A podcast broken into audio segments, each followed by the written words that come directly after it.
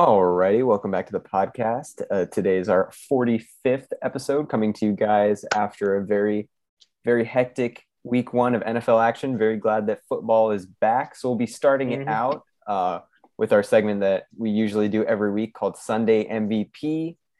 Uh, we'll basically be giving out uh, oh, an accolade called the Sunday MVP to the player that we feel performed the best, obviously on Sunday. Pretty self explanatory. Without further ado, who do you guys have as your Sunday MVP? All right, so my Sunday MVP, if you've listened to this podcast before, you know, I normally kind of go with a, a guy that, you know, not everybody thinks of, but, you know, still does very good.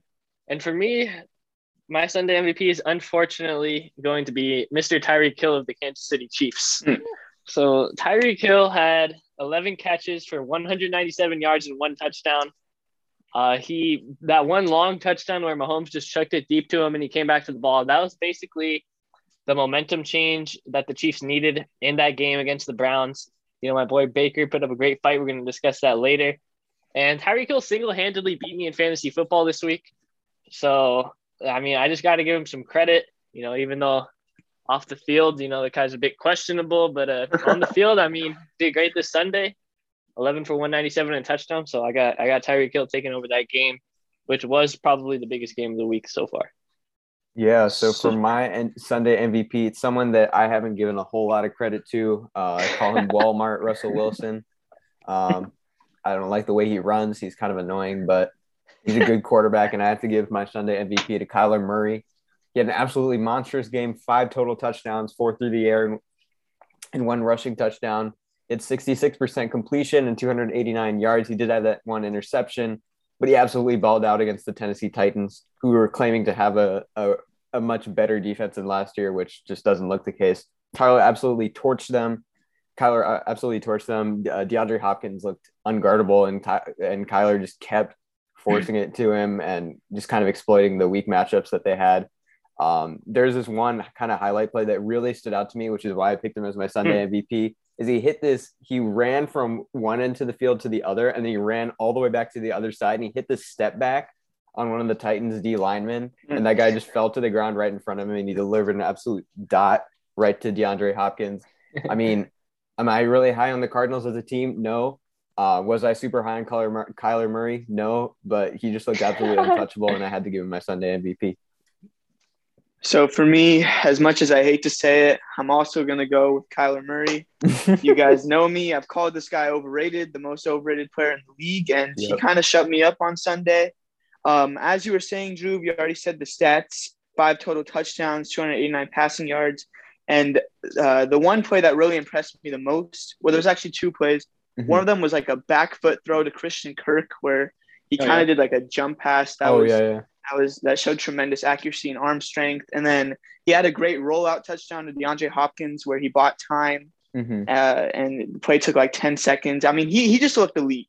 And, Mhm. you know, the third year is usually when that like highly picked quarterback takes a huge step. Some recent example was Josh Allen, Baker Mayfield. I think from what I saw on Sunday, I have good reason to believe Kyler will follow in their footsteps. Um, I'm not afraid to admit when I'm wrong. And Kyler looks Aw. great. And I mean, I know it was against the Titans defense, which clearly is not the best, but I think he clearly outplayed Ryan Tannehill, who I believed was better than him coming into the season, Same. uh, but it wasn't even close. And overall, I'm, I was just very impressed with this performance. You know, this makes me very happy. I mean, it takes a lot for uh, me to get my quarterback messages across to you guys, and Tyler's game is uh is, is doing the talking for me, I guess. But uh, Yeah. we're gonna be moving on to one of the craziest games, quite possibly in NFL history. Jad, I believe, said he had 50 heart attacks watching this game. It was the Raiders versus the Ravens game. The Raiders ended up winning. Jad, Raiders fan here, take us take us through this game, man.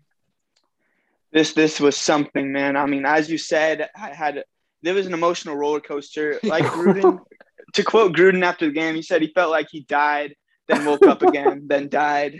It was like he had nine lives, like a cat. And so, I mean, first of all, just to let you viewers know, I had to miss the first half of this game due to my coach making us condition for 30 minutes after practice. it was it was pretty ridiculous. But I mean, from what I saw in the second half in OT, this is definitely an early game of the year candidate. I really liked what I saw from our team as a whole. uh, unit. The Raiders they stuck in there when things got tough. I don't think usually the Raiders always fold when they make a mistake. I mean, I'm sure when everyone saw that interception uh, at the goal line in overtime, everyone was like classic Raiders. I mean, I thought that, the whole world thought that, but they hung in there. The defense, while they still looked pretty iffy, I mean, I don't think I've ever seen them make a clutch play like that. And Carl Nassib, I mean, my my heart goes out to him. He Love comes up clutch, strip sack. You know, he just represents what this fan base, what this organization is about. I, I really love that um, play. And to get into individual performances, I'm gonna go to the Ravens side a little bit. Lamar Jackson, he didn't really play up to his standards. I think he missed a few easy throws, and he was still lethal on the ground. But those two costly fumbles were kind of uncharacteristic. He's usually great at holding on to the ball. Uh, this Ravens team, I think, you know, they'll definitely still contend, but they were so banged up in this game. You can't really blame them for losing this game.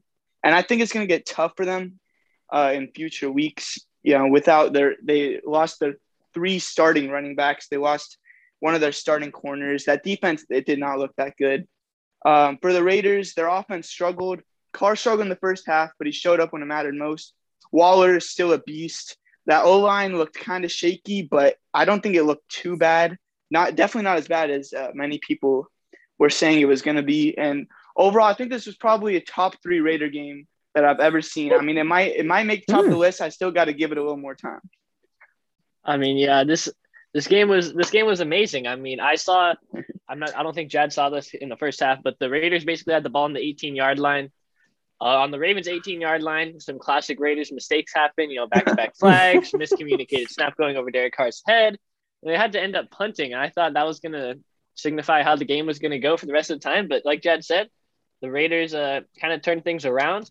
And I, I, I'm going to give some credit to Derek Carr. You know, this is a guy that you know, I kind of, I kind of don't really think is all of that just because you know Jad likes him. But uh, I mean, he did, he did good when he needed to. I mean, that big throw to Henry Ruggs, that was probably Henry Ruggs' like seventh career catch. Uh, that was that was really big on that master third down, going deep. But there's some things that you know I wouldn't get too excited about here if I'm a Raiders fan. Mm. Derek Derek Carr throws the ball to Darren Waller 19 times and he only comes down with it 10 times. That's 40% of the target share going to Darren Waller. Mm-hmm. That's just not going to be sustainable offense going going forward. Kenyan Drake got a lot more touches than uh than I would be hoping for if I was to be a, a well, Josh Jacobs believer. Jacobs did uh, go into the game with an illness, but uh, hmm. I see what you're saying. Then, uh, we got Henry Ruggs, you know, running sideline to sideline every play before the ball is snapped. and then he ends up getting two touches before the game. Like, give the man a jet sweep or something. He runs a 4 3 40 yard dash. And then and then I was really impressed with the Raiders edge rushers as well. You know, Maxx Crosby and Carl Nassib really got after it. You know, they were they were making Lamar step up in the pocket, have to take off. You know, I don't think Lamar really had a comfortable pocket all that often. And mm-hmm. then we had he had those two fumbles, pretty uncharacteristic of him. And uh, basically, I'm just gonna give the Raiders some credit. I didn't think they were gonna win. I don't think anybody really thought the Raiders were gonna win. And uh, that's that's pretty much all I'm gonna say, man. Yeah, um, this was a crazy game, no doubt. Uh, I was watching this on my computer and my TV um, at different times. Uh, I I think that the Raiders. I'm glad that they won. If they had lost after that tipped interception in the in, in the end zone, I, I, think Jad would have been on suicide watch. Um, so I'm glad that Jad got to have at least somewhat of a happy day. Um, but I'm going to kind of call attention to both offensive lines. I thought the Raider Ravens offensive line looked absolutely abysmal. Lamar had barely any time to throw the ball, and he got pressured a lot. And what I will say, uh, I completely agree with Jad. I don't think Lamar was up to his usual standard. I've said that I'm not as high on Lamar this season as I have been, or I, as people have been in past seasons. I just feel like he's he's too dependent on his running ability, and he he looks to run more than he does actually look to pass. He did have That's some pretty clean passes, but uh, there were just some throws, like Jad said, he missed a lot of easy throws. Um, just yeah, just wasn't wasn't his best performance, but I think a lot of that can be attributed to uh, the offensive line struggles. I think that losing Orlando Brown was a huge loss for them on the offensive line, and really they're they're looking they're looking pretty soft there. And then on the Raiders side, I'd call like to call attention to one player in particular on the offensive line, their newest rookie acquisition, Alex Leatherwood. Everyone was saying how the Raiders wasted their pick on this guy, uh, myself included, and I I have to say that I think I'm somewhat right. This guy, he looked so bad. He looked like completely unprepared. He looked it was like everything was going in super speed around him and he didn't know what he was doing. Uh, the worst mistake that he made um, was that egregious five yard penalty, that false start. That Literally, massive. no one moved at all, and this guy just decides to have like an epileptic fit on the over the um, neutral zone, and then they move back five yards. Derek Carr throws the interception. I'm like, yeah, the the if they the Raiders lose, it's all on this guy. But yeah, and the the Raiders also offensive line. Uh, I I hear that they suffered some like pretty bad injuries on that front, um, which is not Yeah. not uh, not good news at all. Uh, I thought Josh Jacobs he got two touchdowns, but he looked like injury hampered like the entire game. I don't know what he was doing, just like limping to the sideline, then scoring a touchdown. I'm like, come on, ref. Um, but yeah, overall, great game. Bryan Edwards looked amazing. Derek Carr, I have to give him a lot of credit. Uh, like Dylan, I've been really doubting him. I thought that he was kind of, kind of limiting the Raiders from being like a lot better than they actually are. I thought he was just kind of a run of the mill quarterback, but he actually played really good. That last drive to set up that Carlson field goal was absolutely Mhm. masterful. Uh, great clock management by Derek Carr and the entire Raiders uh, offense. Bryan Edwards coming in very clutch for them as, as well as Hunter Renfrow. Uh, but yeah, great win for the Raiders. Uh, I'm glad that they pulled it off for Jad's sake, and um, the Ravens kind of need to go back to the drawing board. Yeah, so that's going to bring us to our next game Cleveland Browns versus Kansas City Chiefs. Browns had a chance to win the game on a final drive. And then uh, Baker had a statistical interception. I'll get into that a bit later. But uh, the Chiefs ended up winning 33 to 29. Jad Drew, break us break down this game for me, man. So uh, I think this was probably the best game on Sunday, Mm-hmm. as this divisional round matchup lived up to its expectations. I think Baker and Mahomes were neck and neck throughout the entire game for the most part, and it always seems like the Chiefs just find the luckiest ways to win. I mean, the the Browns punter muffing that snap, it's just it's it's what separates winning teams from losing teams. I mean, the Browns historically have been a losing team. It just always Mhm. seems like those teams find ways to lose while the others find ways to win. But uh, Mm. I was honestly impressed with both teams uh, on the offensive side for the most part. And I could easily see both these teams going deep in the playoffs. Uh, kind of sucks that the Browns had to play the Chiefs week one. It's kind of demoralizing to see your team lose week one, but I think they'll bounce back for sure. Um, Tyreek Hill, player of the game, easily. I mean, he was Dylan's Sunday MVP. Mahomes, sometime, you know, you see that meme where he says, you know, F it, uh, Tyreek out there somewhere. And I mean, that's, it's just true. If you see that throw, it wasn't even that great of a throw. He just It was he just chucked it up Mhm. there. But um, anyways, I was impressed. Baker, he, he played a well, a pretty good game. That last interception, I mean, it, it wasn't really his fault. It was it was kind of like a just you know he tried to throw it away, pressure. Mhm. Um, overall, I think it was it was a it was a good game, and the Chiefs just found a way to win. yeah. yeah, so um, I I agree. I agree. I think Baker played good enough to win this game. You know, uh, on that last play, he was trying to throw the ball away. Clearly, he got kind of got like clipped Mhm. in the legs as he Mhm. was trying to throw the ball away. Personally, that's got to be roughing the passer or something illegal, illegal contact. And uh, you know, everybody was saying Chiefs didn't have Tyrann Mathieu. First of all, that guy's overrated. Second of all, uh, the Browns didn't have OBJ, who is their number one receiver. Mhm. And then this Browns running game, you know, it was beastly. Both backs averaged uh, 5.5 yards per carry, Chubb and Kareem Hunt. Mhm. Chubb just had walk walking paths to the end zone pretty much all game. and then the Chiefs, you know, like Jad said, like nobody ever really thinks that they're out of the game. You know, they started out down like uh, 8-0 at first, and then the momentum just kept getting more and more with the Browns. But everybody kind of knew that the Chiefs were going to eventually kind of find a way to make it close. But one thing I want to notice, and one thing I think is going to remain constant for the Chiefs, I think they're going to they're going to try to be much more of a balanced offense this year. You saw Clyde Edwards-Helaire Mhm. got 14 carries. You know, he only got 43 yards, but that shows me that they're trying to establish a more running run, a better run game. Because I think come playoff time last year, we saw how they ended up going out in the Super Bowl. I think they realized they need to have somewhat of a running threat to kind of open up the rest of that offense. It's kind of like a realization that a lot of teams end up having once they like have that big playoff loss and they come back the next year. So I think that's going to be something we're going to see more and more of. But I mean, the Browns, it just it just sucks for them. I think overall the team played good enough to win. The punter muffed the snap. Personally, I think he still could have got the punt off, but he wanted to try and be a superhero or something. I don't know.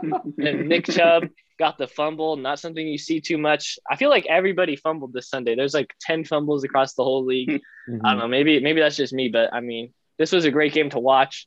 and I'm I'm just disappointed my boy Baker couldn't pull it out. Yeah, uh, I think you guys kind of hit the nail on the head here. Uh, the Browns just kind of had too many late games mistakes with the Chubb fumble, the the punt fail, and then the Baker interception at the end. Uh, I mean, I think this is a good win for the Chiefs. The Chiefs kind of uh, asserted themselves as, hey, we're still the number one team to beat in the AFC. Um, obviously, Tyreek Hill had a great game. Don't want to give him too many props because of what he does off the field, but um, Patrick Mahomes, uh, he played really good. Uh, Travis Kelce, obviously. I mean, what what else can you say about him?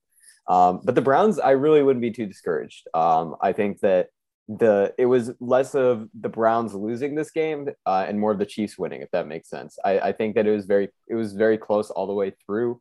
Uh, mm-hmm. and I think the Browns definitely have some things that they should definitely be proud of. I think the defense held up for the most part. Um, I think that the offensive line looked phenomenal. They're the number one offensive line going into the season for a reason. They really showed it. And Nick Chubb and Kareem Hunt absolutely feasted on the ground. Again, Kareem Hunt, don't want to give him too many props. You know why.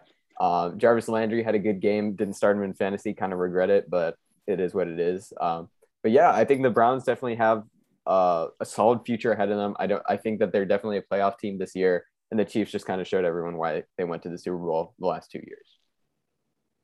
Yeah, so that's going to bring us to our next uh, game we're going to review. Probably the one I was most excited for for this podcast, and that's going to be the Packers game. If you want to call it the Packers game, I thought it was more for the Saints game. Yeah. But uh, Drew, Jad, you know, you guys are more of a Aaron Rodgers, you know, media protector. Oh my so goodness! go on, go on ahead and protect this guy. Then, uh, then I'll, then I'll do my thing. Then I'll do my. Let thing. me start out here, um, and I think this might surprise you a little bit, Dylan. Um, mm. Uh, just for you guys who maybe you didn't catch the game, obviously, if you, if you didn't catch the game, you didn't miss out on much. Uh, it was three to 38. um, I'll start off on the Saints side because I want to start off positive. Uh, LASIK Jameis looks freaking phenomenal. Uh, as someone who, as someone who has contact lenses, I'm sure Jad, you can relate. Even if it's like minus like one in like one of your eyes, your depth perception is just so terrible. Um, so the fact that he was playing in the NFL uh, and still scoring like 30 touchdowns I mean, yeah, 30 interceptions, but still, um, I, I think that that eye surgery definitely did wonder, wonders for him. Five touchdowns, that was absolutely crazy. Um, and the the Saints were not a team that I was high on coming into the season. I thought that losing Drew Brees would have been a big blow for them, and I just didn't see how they would be able to succeed without him. And then Michael Thomas, obviously, out for a lot of the year. Um, but yeah, they they kind of proved me wrong in this week one matchup. They absolutely shut down the Packers. Um, their offense looked great against a top 10 defense in the league as of last year um, against the Green Bay Packers. Um, I think that the Saints definitely have something to be proud of. And they're a team that I thought maybe might narrowly miss the playoffs this year, but I think I might be more high on them actually making it this year. But let's move over to the Packers. And I think, Dylan, you'll be pleasantly surprised uh, to hear me say Aaron Rodgers needs to take all the responsibility for the shortcomings on offense. Mm. Uh, it's quite frankly, I'm an Aaron Rodgers fan. You guys know that. You guys saw my top top uh, athletes list. You know, Aaron Rodgers was the second highest NFL player on there. I absolutely love the guy. I think he's super talented. He's a lot of fun to watch, but he played abysmally. That's the worst performance I've ever seen Aaron from Aaron Rodgers. It, it it looked so bad. And I think that the Packers, their offensive scheme with all the play actions and stuff like that, it when it works, it works well. We we know that they have an 80% they had the highest percentage uh, touchdown rate in the NFL last season in the red zone. Uh, their their offense was in, in, insane. Aaron Rodgers, 48 touchdowns, five interceptions. He won the MVP. But coming off of an MVP season, and obviously there there's there's a lot of discord um, between the Packers front office and Aaron Rodgers. Um, but kind of what I want to kind of draw a parallel here to my favorite NFL player, which is Russell Wilson. Russell Wilson re- hmm. had some rumors this offseason of him having some kind of issues with the Seahawks. But the difference between how the Seahawks and Russell Wilson handled the situation and how Aaron Rodgers and the Packers handled the situation were night and day. With mm-hmm.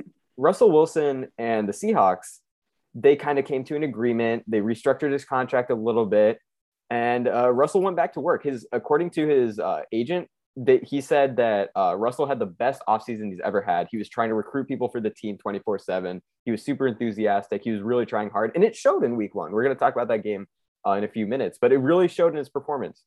Aaron Rodgers, on the other hand, he got mad at the organization. I completely understand why. If you're a quarterback like Aaron Rodgers of his caliber that's shown everyone that he's a top five to top 10 quarterback of all time, and he's still not being involved in front office decisions, I think that's absolutely laughable. You have guys like like Russell Wilson who are involved in front office decisions now. You have guys like obviously Tom Brady. Uh, you have uh, even Derek Carr. Uh, if those guys are involved in the front office, there's no reason that Aaron Rodgers should not be to at least some extent. And I think that that's what this whole issue came about from. But I'm definitely not justifying him sitting out training camp. I always, it's a red flag for me whenever a player sits out training camp or holds out or something like that. I absolutely hate it. I understand maybe you want to get played more, maybe you want to see a change and you don't want to play to make that happen. But what happens is we've never seen a holdout go in a positive direction. We have Le'Veon Bell, who is the best running back in the league. He gets cut a couple years later. He plays awfully. He doesn't even play uh, that season. We have Antonio Brown, one of the most publicly noted meltdowns of an NFL superstar that we've ever seen. Um, we've had uh, t- uh, so many so many other play- players that have that have held out. Melvin Gordon, for example, that's who I was looking for. He had he had he got cut from his team. Now he's the RB two arguably on the Denver Broncos when he was projected to be a top five running back in the league. I mean, it, holdouts never end well for a team or the player. It, it's so Aaron Rodgers coming off of an MVP season. If he's not there and he's not putting in the work, he's harming his team. He's harming himself. He's not sure he's teaching the front office a lesson, but him as a player, if he wants to make this his last season in Green Bay, if he really wants to go the distance, you can't be taking practice off like that. You can't be missing those OTAs. It's it's very detrimental towards the team. Do I think this loss was entirely on him? No, I thought the Packers defense played terrible. Kevin King, I feel really bad for the guy, but he gets burned on every single play. After that Bucks game, I think all of his confidence is gone. And just the defense in general. I mean, they allowed five touchdowns to LASIK Jameis Winston. So, uh, I mean, is the loss entirely on Aaron Rodgers? No. But were the offensive struggles because of Aaron Rodgers' level of play? Absolutely. He didn't play well. That's that's the fact of the matter, and he needs to take full responsibility for that. He needs to get better, and he needs to play better in week two. If I'm a Packers fan, uh, as I sort of am, they're one of my one of my more like teams in the NFL. Uh, again, it's one week, which I completely understand. You're coming, you're playing a team that um, was in this was in the playoffs last year, so it is one week. Don't like we can kind of compartmentalize it, but we need to learn from this and we need to come back from it. We can't just we, we can't just say like oh it's one week we, we don't need to matter about it. Things happen in that game that should not be happening for the rest of the season. I was very high on the packers coming into the season. That loss really kind of shook me a little bit. I still think they can recover. I really do like matt LaFleur, but that offense that defense and just the entire unit as a whole needs a lot of work. Well uh, so that was, i'm gonna keep it a little short and sweet uh, compared to that. I mean drew went on a little bit of a rant there but uh, so this game just made me question everything I thought I knew about the Packers and the Saints. I mean, if you were going to tell me Aaron Rodgers was going to throw multiple interceptions while mm-hmm. Jameis Winston throws five touchdowns, I would have mm-hmm. called you crazy and say you probably switched their names with the stats. I mean, Rodgers. Rodgers is the one that's supposed to put up numbers, and respectfully, he played his worst career game. He has never looked that bad. I mean, sometimes I, I would look over he just chucked it up and didn't look yep. like he cared about the result of the play. I mean, he walks off. He's like, whatever. I mean, it just it didn't look like classic Aaron Rodgers, and mm-hmm. I, I, don't think this is how Green Bay's season's gonna go for them. I think it was more of a fluke than anything. Uh, mm-hmm. Uh, you got to give credit to the Saints as well. I mean, Jameis, I think he looked better in that one game than Drew Brees did towards the end of last season. I mean, mm-hmm. um, he he he looked confident. He looked like he could sling it a little bit he did have less than 200 yards, but I don't think they really needed yeah. him to start chucking the ball up.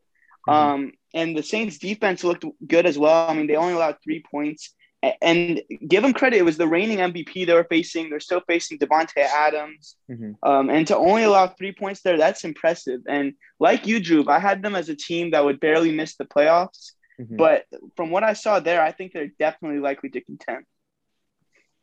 Yeah, so you know, Saints did amazing. You know, J- famous Jameis, you know, LASIK eye surgery, all of that. That's that's that's amazing for him. I'm so happy. But this game was about Aaron Rodgers, and Aaron Rodgers. Uh, you know, a lot of you guys, some of you guys might be in environmental science, and oh what I like to call Aaron Rodgers and the Green Bay Packers is a parasitic relationship, and this is in which one organism is negatively impacting the other, while the other one gets no benefit. And this is what's currently happening right now. You see this amazing Packers front office providing what? Aaron Rodgers with a top 10 running back, the number one receiver in the league, a top five offensive line, and a top 10 ranked defense. And then what do the Green Bay Packers front office get in return from Aaron Rodgers?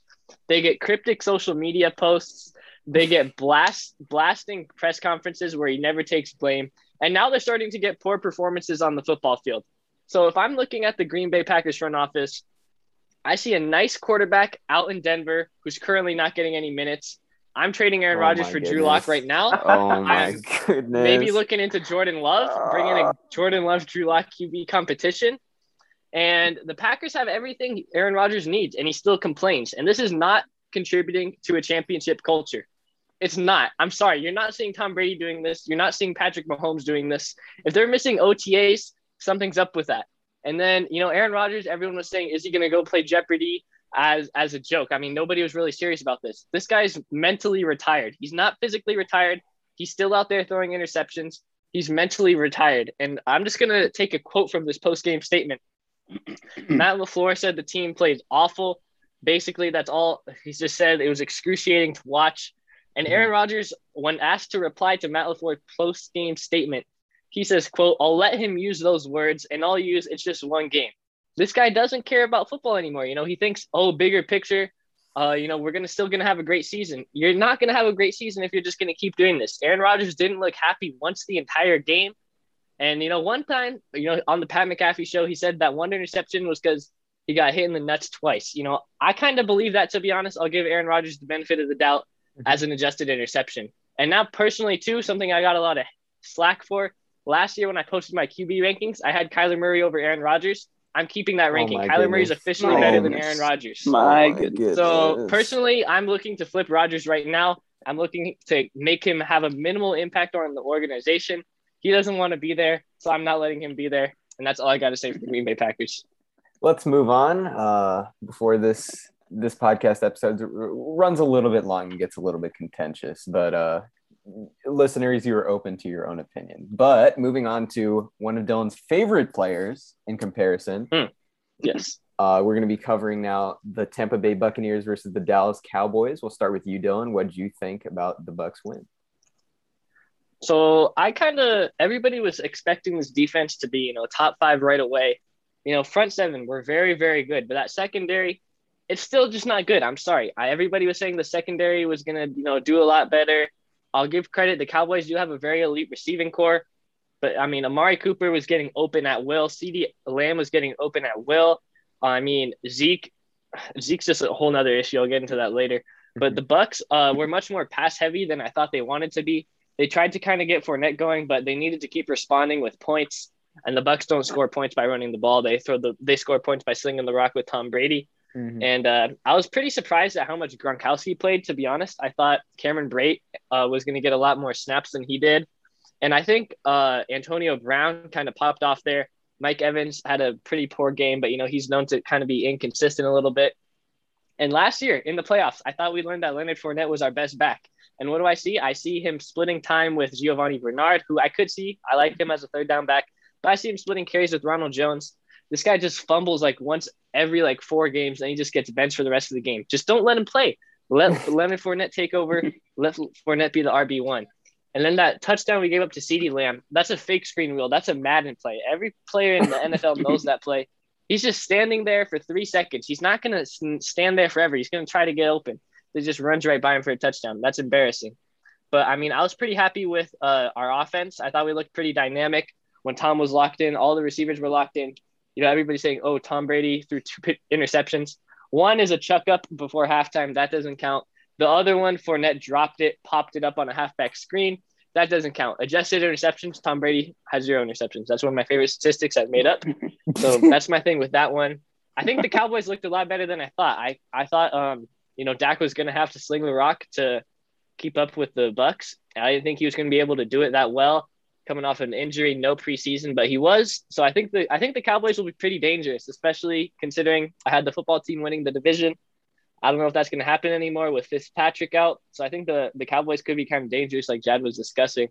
But I, I think there's nothing to worry about if you're a Bucks fan. You know, they still got the win. Tom Brady was a GOAT. Uh, that's not a PI. The defender was falling before uh, Godwin had his arm out there. It's a 50 50 call, but I'm not calling it. I don't think anybody else is calling it. And then another thing, too, I want Scotty Miller getting more touches on offense. I want him getting more snaps. This guy brings a lot of energy to the field with his speed.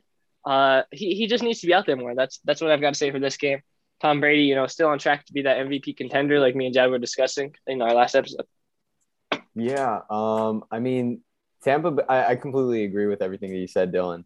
Um, I, I honestly, uh, like you said, the Cowboys kind of surprised me. I, I thought that this would kind of be a route, uh, like an absolute stomping for the Bucs, um, but it wasn't. Like you said, I think the secondary needs some work. Um, uh, I think they, they they got some nice rookies there, but they definitely need some some stronger cornerbacks and safety help. But yeah, that pass rush is still elite. Uh, Dak looked really good, which was good. Um, coming off of that brutal injury from last year, he looked very good. Uh, the entire receiving corps looked amazing, and everyone who's saying that CeeDee Lamb is the, the WR one, he's got to earn himself that WR one spot. Uh, I still have Amari Cooper as the WR one in Dallas, so oh, yeah. uh, I've been saying that. People have been trying to say that no, CeeDee is the number one. I, am not buying into that yet. I think CeeDee is amazing, but he's a WR two right now. Um, but in regards to Zeke Elliott, uh, I I'm worried. If I if I'm a Cowboys fan, I'm very worried. Yeah, I didn't even get into that. I'm worried with him. He well. He uh he was he had, I think he got out carried by Tony Pollard, um, which is very very surprising, considering that this guy is considered. If you, if you think like a year ago, two years ago, this guy is being considered like a top five to top three NFL running back in the league. Uh, but he's just like everyone's been saying, he's just been regressing every year that he's been in the league. And he looked lost out there. They just didn't include him in the offense. He wasn't getting anything going on the ground. And then just because it was such a shootout, they didn't want to really rely on the run game too much, especially against the Tampa Bay Buccaneers. Have a really good run defense. Um, but in regards to the Bucs, I thought they looked really good. Um, on offense, uh, I thought that yeah, Mike Evans didn't have a great game, but I had Chris Godwin, so that kind of helped me out a little bit. Uh, Tom looked great, dude. Uh, I remember coming down to watch this game, and there was like a minute forty left. Uh, my dad was like, uh, "I don't know. It's kind of kind of worrying. And then we just saw Tom Brady give that look on the sideline. We were like, okay, it's over. It's over. Um, but yeah, like Dylan said, he did throw two picks. One was the Hail Mary. I guess we can kind of excuse that. And um, then the other one was just like, it wasn't his fault. It was just like Leonard Fournette being an idiot. Um, but yeah, uh, really good game for the Bucs. Obviously, they're the Super Bowl favorites and they're favored to repeat, and uh, it's looking like they might. So, uh, I'm gonna just say that this was a great game to start the season with. Uh, it was a shootout. It was. It was. Uh, mm-hmm. Had many people watching to the very end. Uh, I was really impressed from what I saw in Dak's return, as the Cowboys' offense looked as juicy as it did at the start of last season. And as you guys know, the Cowboys are my breakout team. But let's be real. I don't think anyone was confident that the Cowboys would win after they hit that field goal. I mean, the whole world knows what Tom Brady is capable of in two-minute drills, and the goat does it once again. And I can only imagine the frustration of being a Cowboys fan at that moment. Uh, half the fans are saying that Chris Godwin, that that back shoulder was OPI, but I agree with the no call. I think it would have been a soft call, and the defender did look like he was falling anyways. Mm-hmm. But um, Tom Brady again showing no signs of slowing down. Uh, when he says he wants to play for many more years, at this point, you just got to accept that he's going to continue to dominate. Like I, I've been hoping these past few years that he's going to start regressing. I just, I just don't see it happening anymore. I mean, you guys know I have MVP hopes for him, and I think uh, this game he played pretty well. Uh, almost 400 yards, four touchdowns, mm-hmm. two picks that weren't really his fault, as you guys were saying. Um, you know, there is some concern for that Bucs secondary. Dylan continuously tells me their secondary is the weakest point, and uh, they looked like it. But in all fairness, they were playing an elite offense with Cooper, CeeDee, a lot of weapons there. So I think they'll be fine for the most part. But overall, it was a great game, and it was really fun to see Dak and Brady uh, duke it out. Yeah, so this is going to bring us to uh, Drew's game. It's probably Seahawks Colts Carson Wentz versus man Russell Wilson. Drew Seahawks pulled this one out in pretty pretty convincing style. Nothing too blowout, but you know certainly wasn't a, a nail biting game. So so talk to me about this one. Yeah, as a Seahawks fan, uh, it's glad to not have another like one possession win game and uh, actually have a game where we, we were in control and like didn't have to do like a last second comeback or anything. But honestly, I loved what I saw. the The Colts are a great defensive team. They're top five in terms of defense, and they have a they are the number two ranked offensive line heading into this season. They were missing Quenton Nelson, which is obviously like huge part of their offensive line. But still, we managed to get three sacks, which I thought was very good for our defense, showing that our pass rush is getting a little bit better. Secondary questions, but it doesn't look as bad.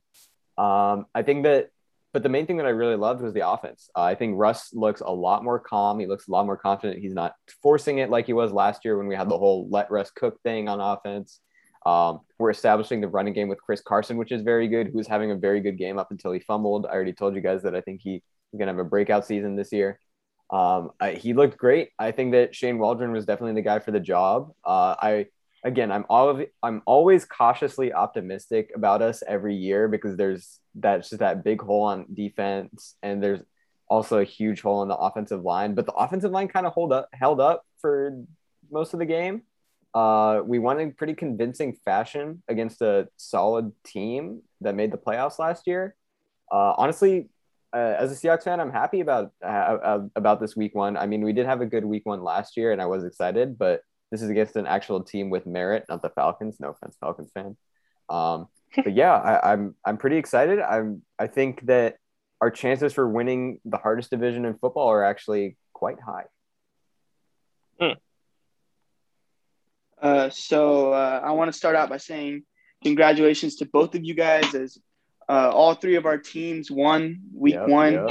Um, but so to get onto the game, I feel like people kind of forgot about the Seahawks a little bit this offseason because of yep. the firepower in that NFC West division. But they came out, they played a very good game against the Colts. The defense definitely looked improved from last year. Mm-hmm. Russell Wilson doing Russell Wilson things with his deep balls to Tyler Lockett. Those are those are beautiful.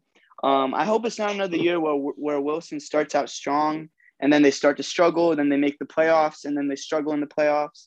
Hopefully, they can you know flip the switch a little bit.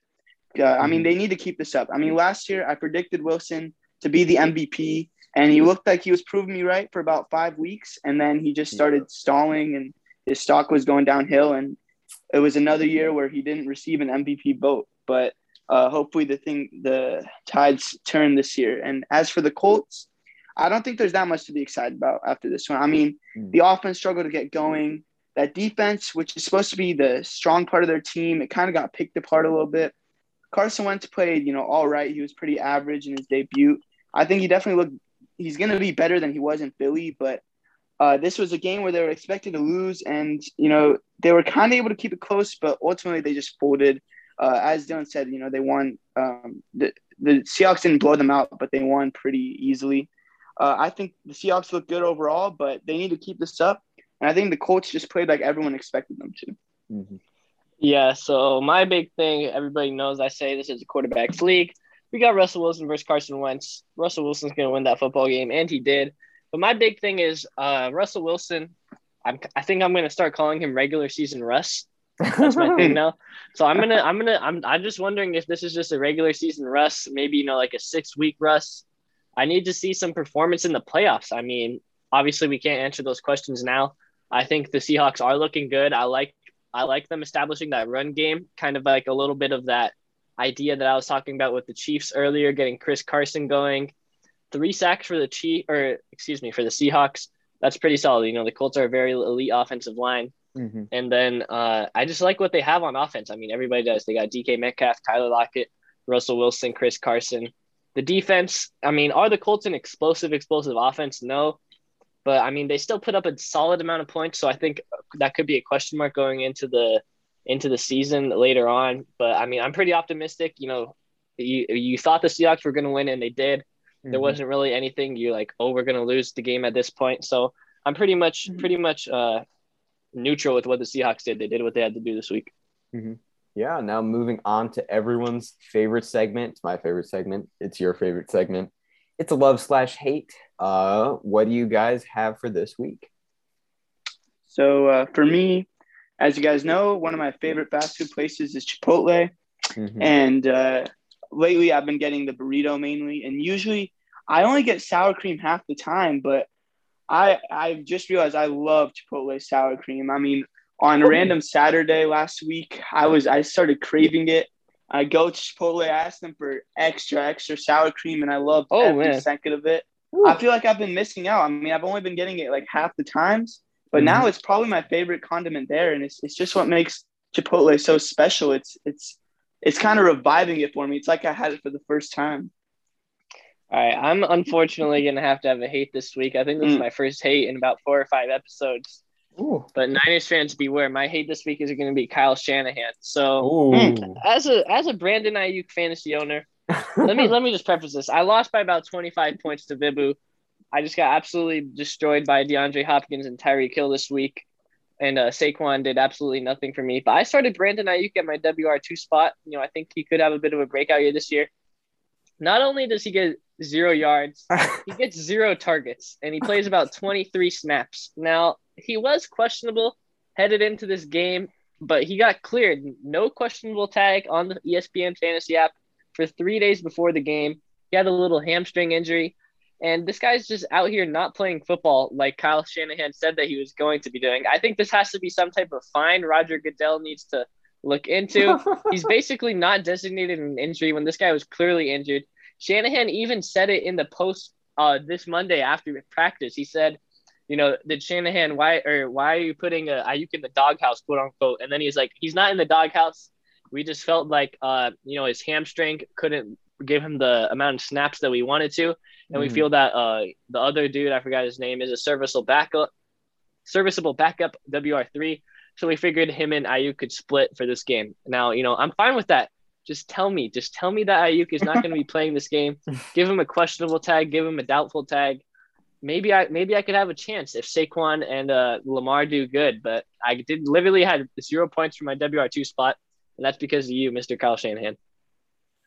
Yeah. So uh, after a very football centric uh, episode, uh, my love for today is actually going to be the U.S. Open. Uh, so, as you guys know, I'm a huge tennis fan, tennis player myself. You know, Novak Djokovic, my number one favorite athlete of all time. Uh, had an amazing run at Wimbledon, but this year the tournament was just so much fun. The one seed on the women's side lost uh, in the, one of the earlier rounds, so we had two unseeded players playing for the championship. That's absolutely crazy. That's like uh, it's like two undrafted free agents uh, playing in the Super Bowl against one another. It, it's like it's it's absolutely hmm. insane. And then obviously the men's final was crazy. Uh, Novak Djokovic, the world number one, versus Daniil Medvedev, the world number two. Medvedev getting a very dominant W against Djokovic. Um, as a Djokovic fan, I was kind of sad, but I mean Medvedev's like my second favorite player anyway, so uh, I absolutely love the guy. Um, and I thought the the win was well deserved. He played really really well. Um, but yeah, it's just been real, a lot of fun following this tournament. Uh, I hated the fans though at uh, the the men's final because they were being annoying and like booing when he was trying to serve, which is like uncalled for and really unprofessional.